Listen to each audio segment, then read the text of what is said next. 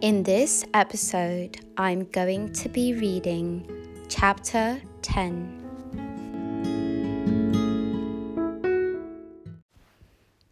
Put your mind to rest. Take a deep breath through your nose. Hold it. Relax every everything in your body while exhaling slowly. Another deep breath through the nose.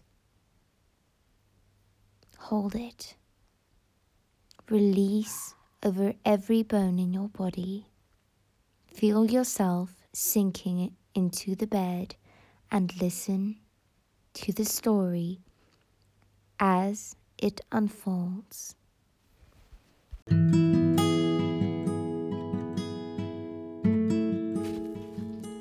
It was still raining. Sarah turned over in her damp bedroll in her tent back at Camp Winfield Scott. A crack of thunder had wakened her. No, it was something else. Someone was singing, several someones. She sat up. It was a hymn, long, mournful, and haunting. Sarah crept out of the tent. All she saw at first was rain, a few sputtering fires, and in the distance, pickets.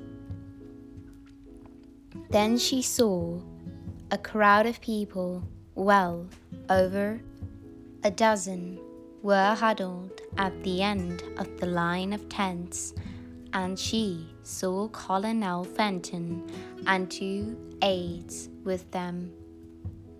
Automatically, she reached for Fanny and, shoeless, her feet squishing on the muddy ground, she approached them. They were Negroes, soaking wet, wearing ragged, linsey woolsey clothing, many without shoes. They wore old floppy hats, torn bits of burlap, soaked blankets, one by one. Sarah was joined by soldiers who came out of their tents to see about the commotion. For a while, everyone, including Colonel Fenton, just stood and watched them. Some of them were shouting, some praying, some singing, and some speaking. Then Colonel Fenton held up his hand and they went quiet. I remembers the first time I see the Yankees comin', one woman was saying. They come gallopin' down the road, jumpin' over the fence, tromplin' down the bushes and messin' up the flower beds. They stomped all over the house, in the kitchen, pantries, smokehouses, and everything. I was sitting on the steps when a big Yankee man came up. There was more shouting and praying to the Lord. Then Colonel Fenton shouted, Where do you all come from? We uns come from Fortress Monroe, one large man said. These others we meet on the road coming here. We uns heard about the firing on Sumter. They run to Fortress Monroe. There we meet General Butler, our master, come after us, but bless that gentleman. He say no. We ain't going back. Bless that man. He call us contraband. Another black hand went up in the back of the crowd. Our master was getting us ready to sail south, lest we escape when the war came. We ran. We see the flag, master, that flag you flying over there.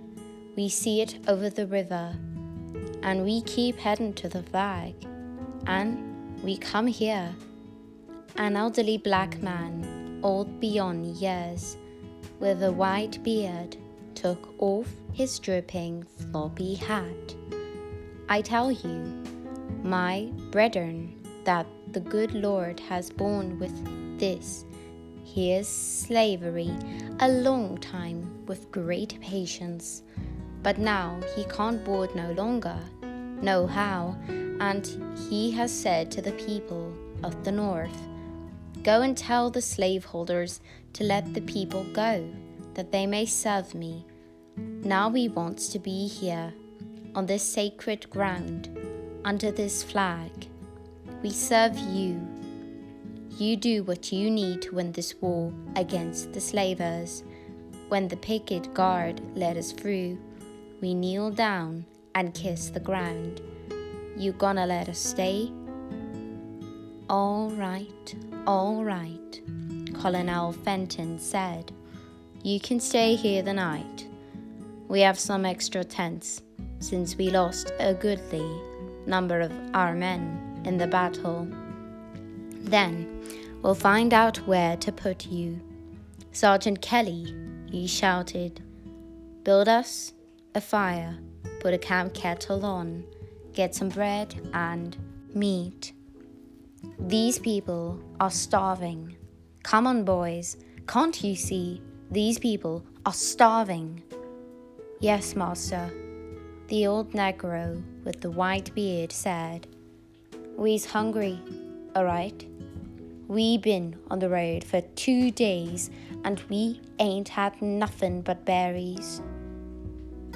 Sarah put Fanny aside and with the others set herself to the task of helping. She led some of the women and children to the empty tents she found extra dry blankets and food.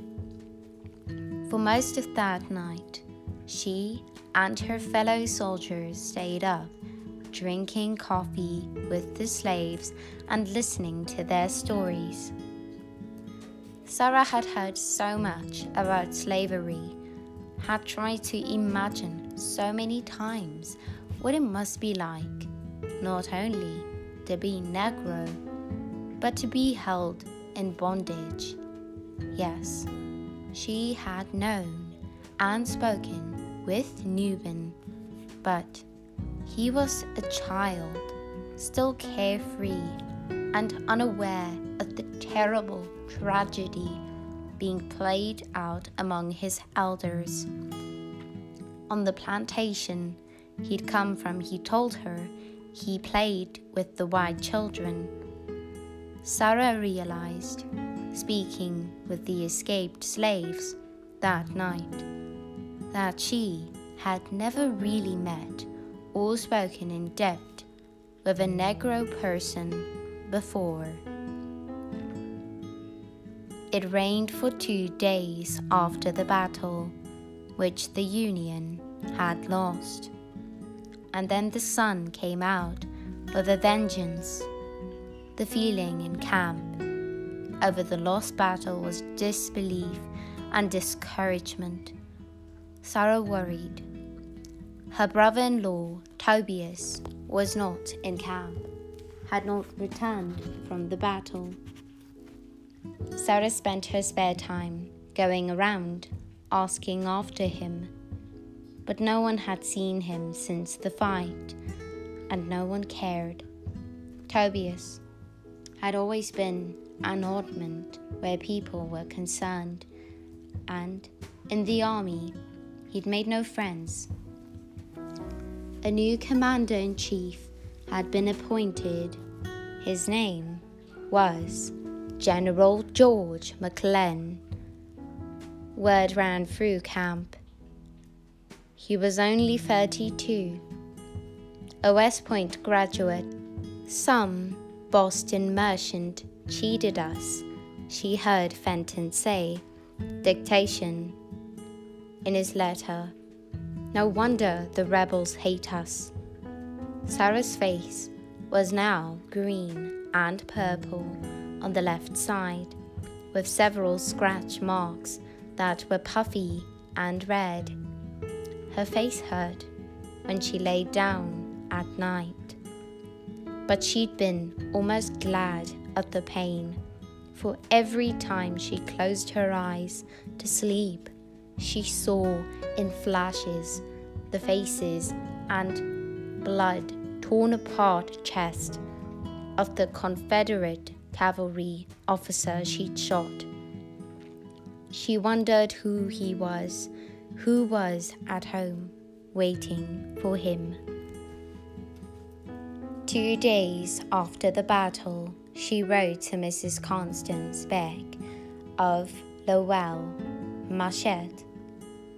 I have your locket, she wrote after telling how she'd been with Mrs. Beckett's husband when he died. When circumstances permit, I shall send it to you in a proper package. Writing the letter helped some, but she found herself wishing she knew the name and address of the Confederate officer. If she did, she'd write to his wife too, she told herself. Then she wondered if that would be treason. And she knew she should be writing to Clarice. A week after the battle, Colonel Fenton told her to report again to Dr. Hammond. She was so happy she could have kissed the colonel. She needed to get away from camp, and maybe Dr. Hammond knew something about Tobias. The tent hospital was overflowing with wounded from the battle. There weren't enough cots, so bedding had been placed on the floor. Some men were even on the ground outside, under the trees now that the rain had stopped. There weren't enough blankets either, or medical supplies. Water was a big problem and Dr. Hammond had his nurses constantly boiling water on the stove, which made the room hot and steamy. Before she went into the main tent, Sarah peeked into the operating room. It was empty now, and a few flies buzzed in spite of the scrubbed cleanliness of the empty table and wooden floor. As she approached the main tent, she heard the moans of some men, but nothing prepared her for what she saw inside. So many men were amputees, missing arms and legs. Others wore splints or had half their faces bandaged. One or two were trying to make it about on crutches. Those who were sleeping tossed and turned and cried out in their dreams. Dr. Hammond was at the table in the middle of the tent. He lifted eyes that were heavy with discouragement and weariness to see Sarah when she reported that's some bruise you've sustained, he said. You didn't go hand to hand with a reb, did you? No, sir. I rolled down a hill and hit my face on a tree. Immediately, he stood up and put his hands on either side of her face. His touch was gentle. He peered into her eyes any headaches or vomiting? No, sir, I'm fine. Any other wounds? Just my feet, sir. The shoes wore out before we got there, but I was given some salve back at camp, and if not for the drilling, I'd be fine. Yes, I know. Drill, drill, drill. I've had a dozen new sunstroke cases from it. Well, McClellan's bound to bring the army to some kind of new discipline. I've known him for a while, and he's a dedicated, as dedicated as I am to sanitation. We're swamped with new cases, as are all the hospitals in Washington, as well as Alexandria, Georgetown, and Bull Run. Lots of these cases are measles, pneumonia, and dysentery. I heard the second Michigan lost a dozen souls. Yes, sir. Have you heard anything about it, Tobias Monday? No. Why? I knew him from back home. He's missing since the battle. So are lots of others. I'll keep an eye open for his name. I was at the battle. He gave a bitter laugh. I had a notebook with me. I intended to make a list of the killed and wounded. I saw near a hundred dead before I came upon one wounded. Needless to say, I gave up on that idea fast. He sat down and shook his head. A 30 day war, they all said. We're lucky if it's over in 13 months. We're short of food, supplies. I'm out of morphine already. I've got to find a volunteer to take a trip five miles into Virginia. There's a doctor's house just across the Potomac.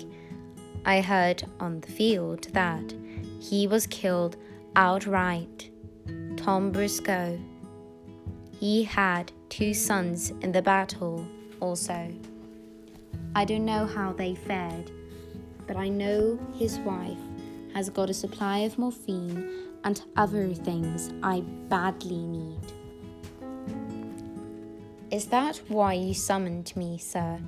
I'd be glad to go, Sarah said. He looked up at her. No, I was thinking of sending one of the nurses. I can ride just as good as they can, maybe better, and I'm more than a fair hand with a gun, Sarah told him. I'd have to get permission from your commanding officer.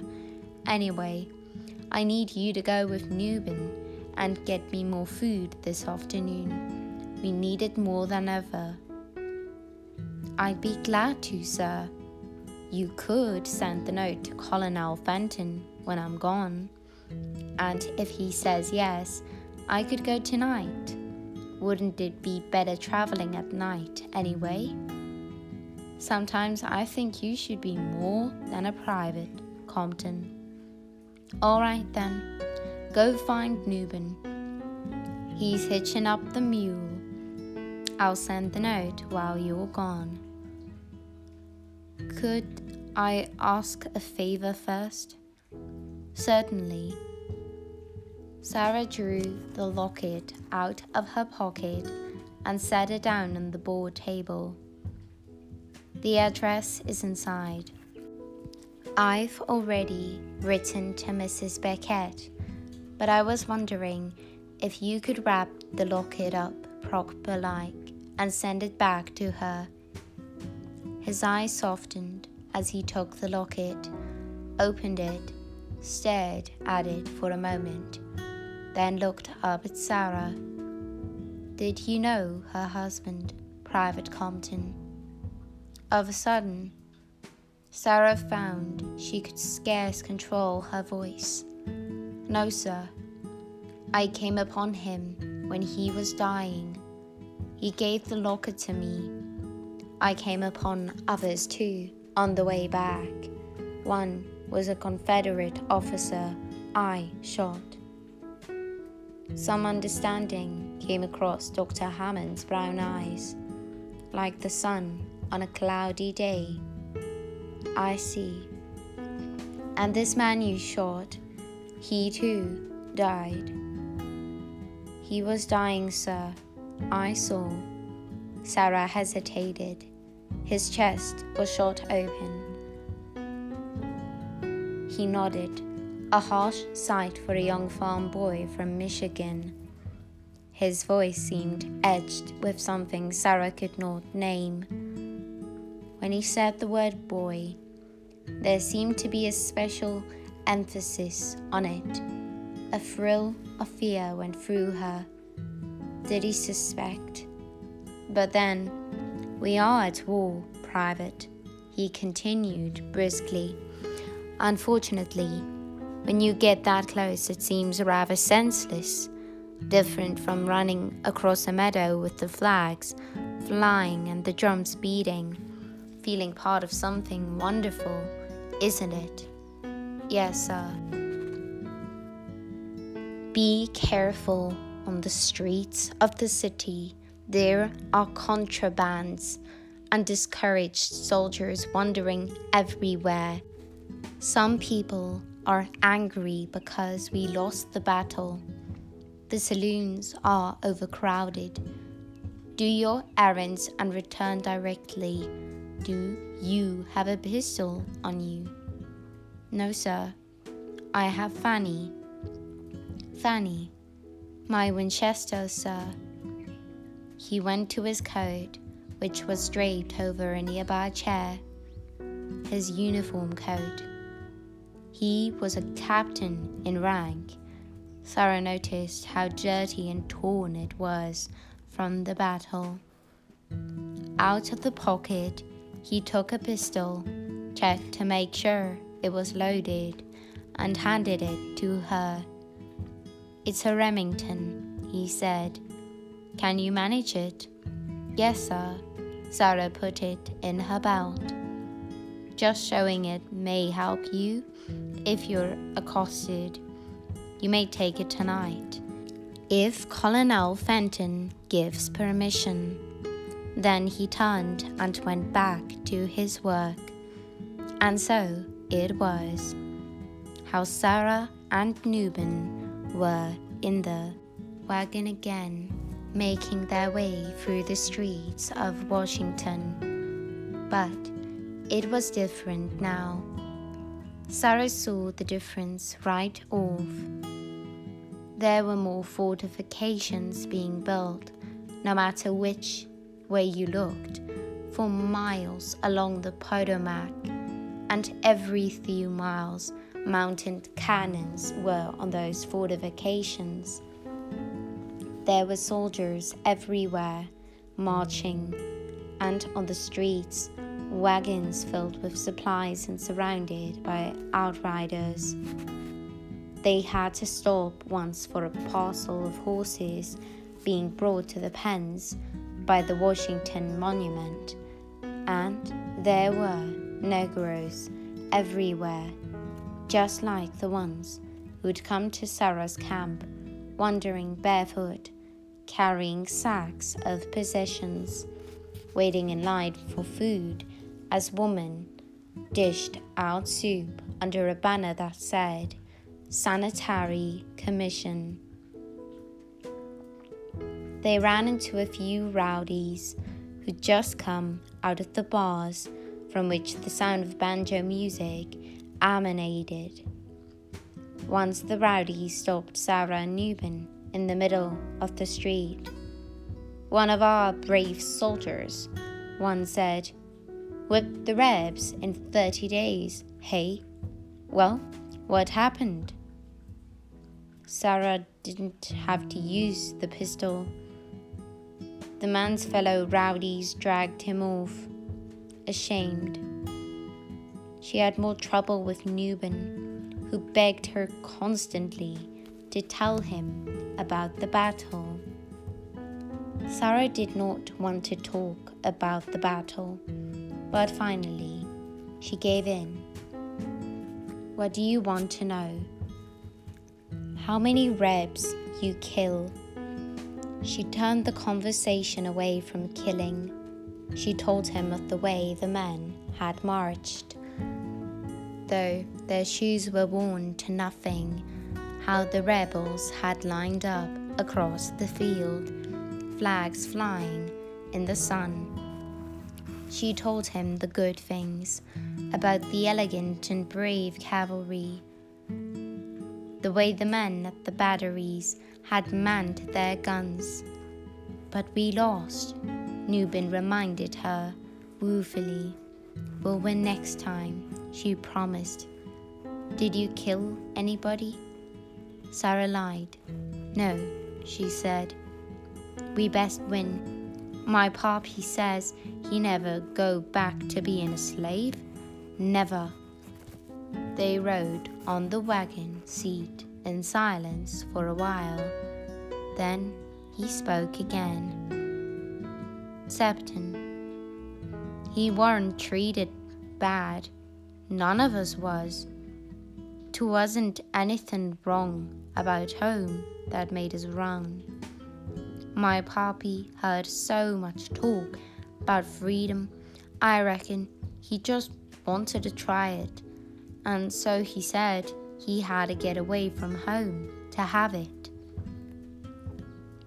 Do you miss home? Sarah asked him. I miss Nancy and Tyler. Who are Nancy and Tyler? Family you left back in Virginia? No, Nubin said wistfully. They be the white children I played with. We once had us oh, a hideout under the branches of a hemlock tree. Them branches hang down real low. We could watch everything that went on in front of the house from that hideout. I wonder if they miss me. Do you think they miss me? Private? I think so, Sarah told him. I think we all have things we miss by now. They made their usual collections of food and all went well until they started for 16th Street.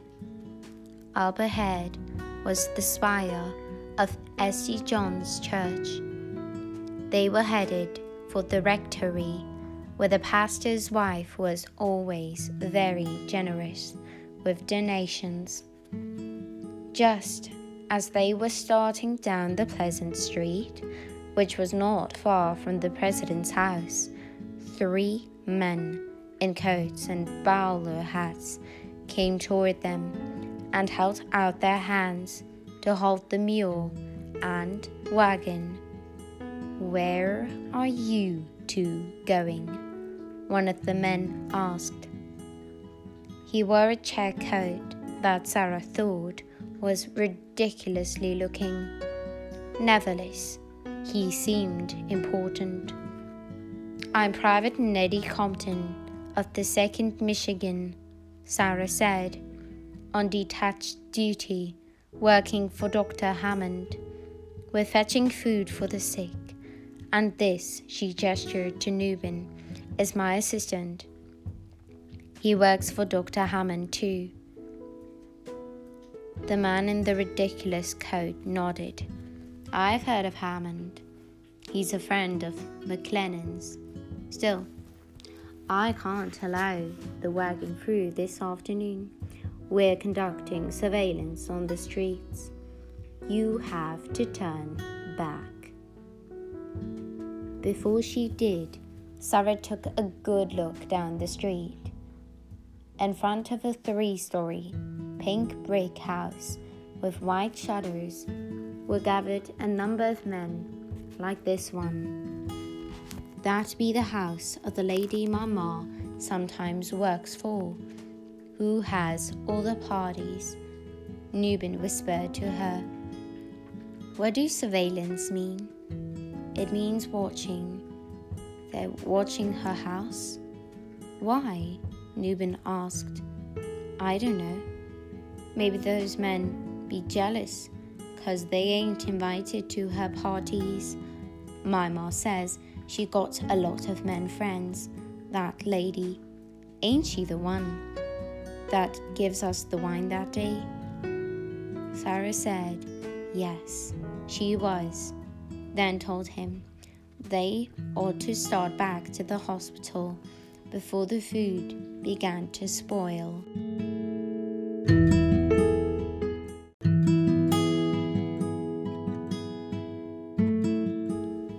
Sadly, all good things must come to an end. So I bid you good night, sleep tight, and don't let the bed bugs bite.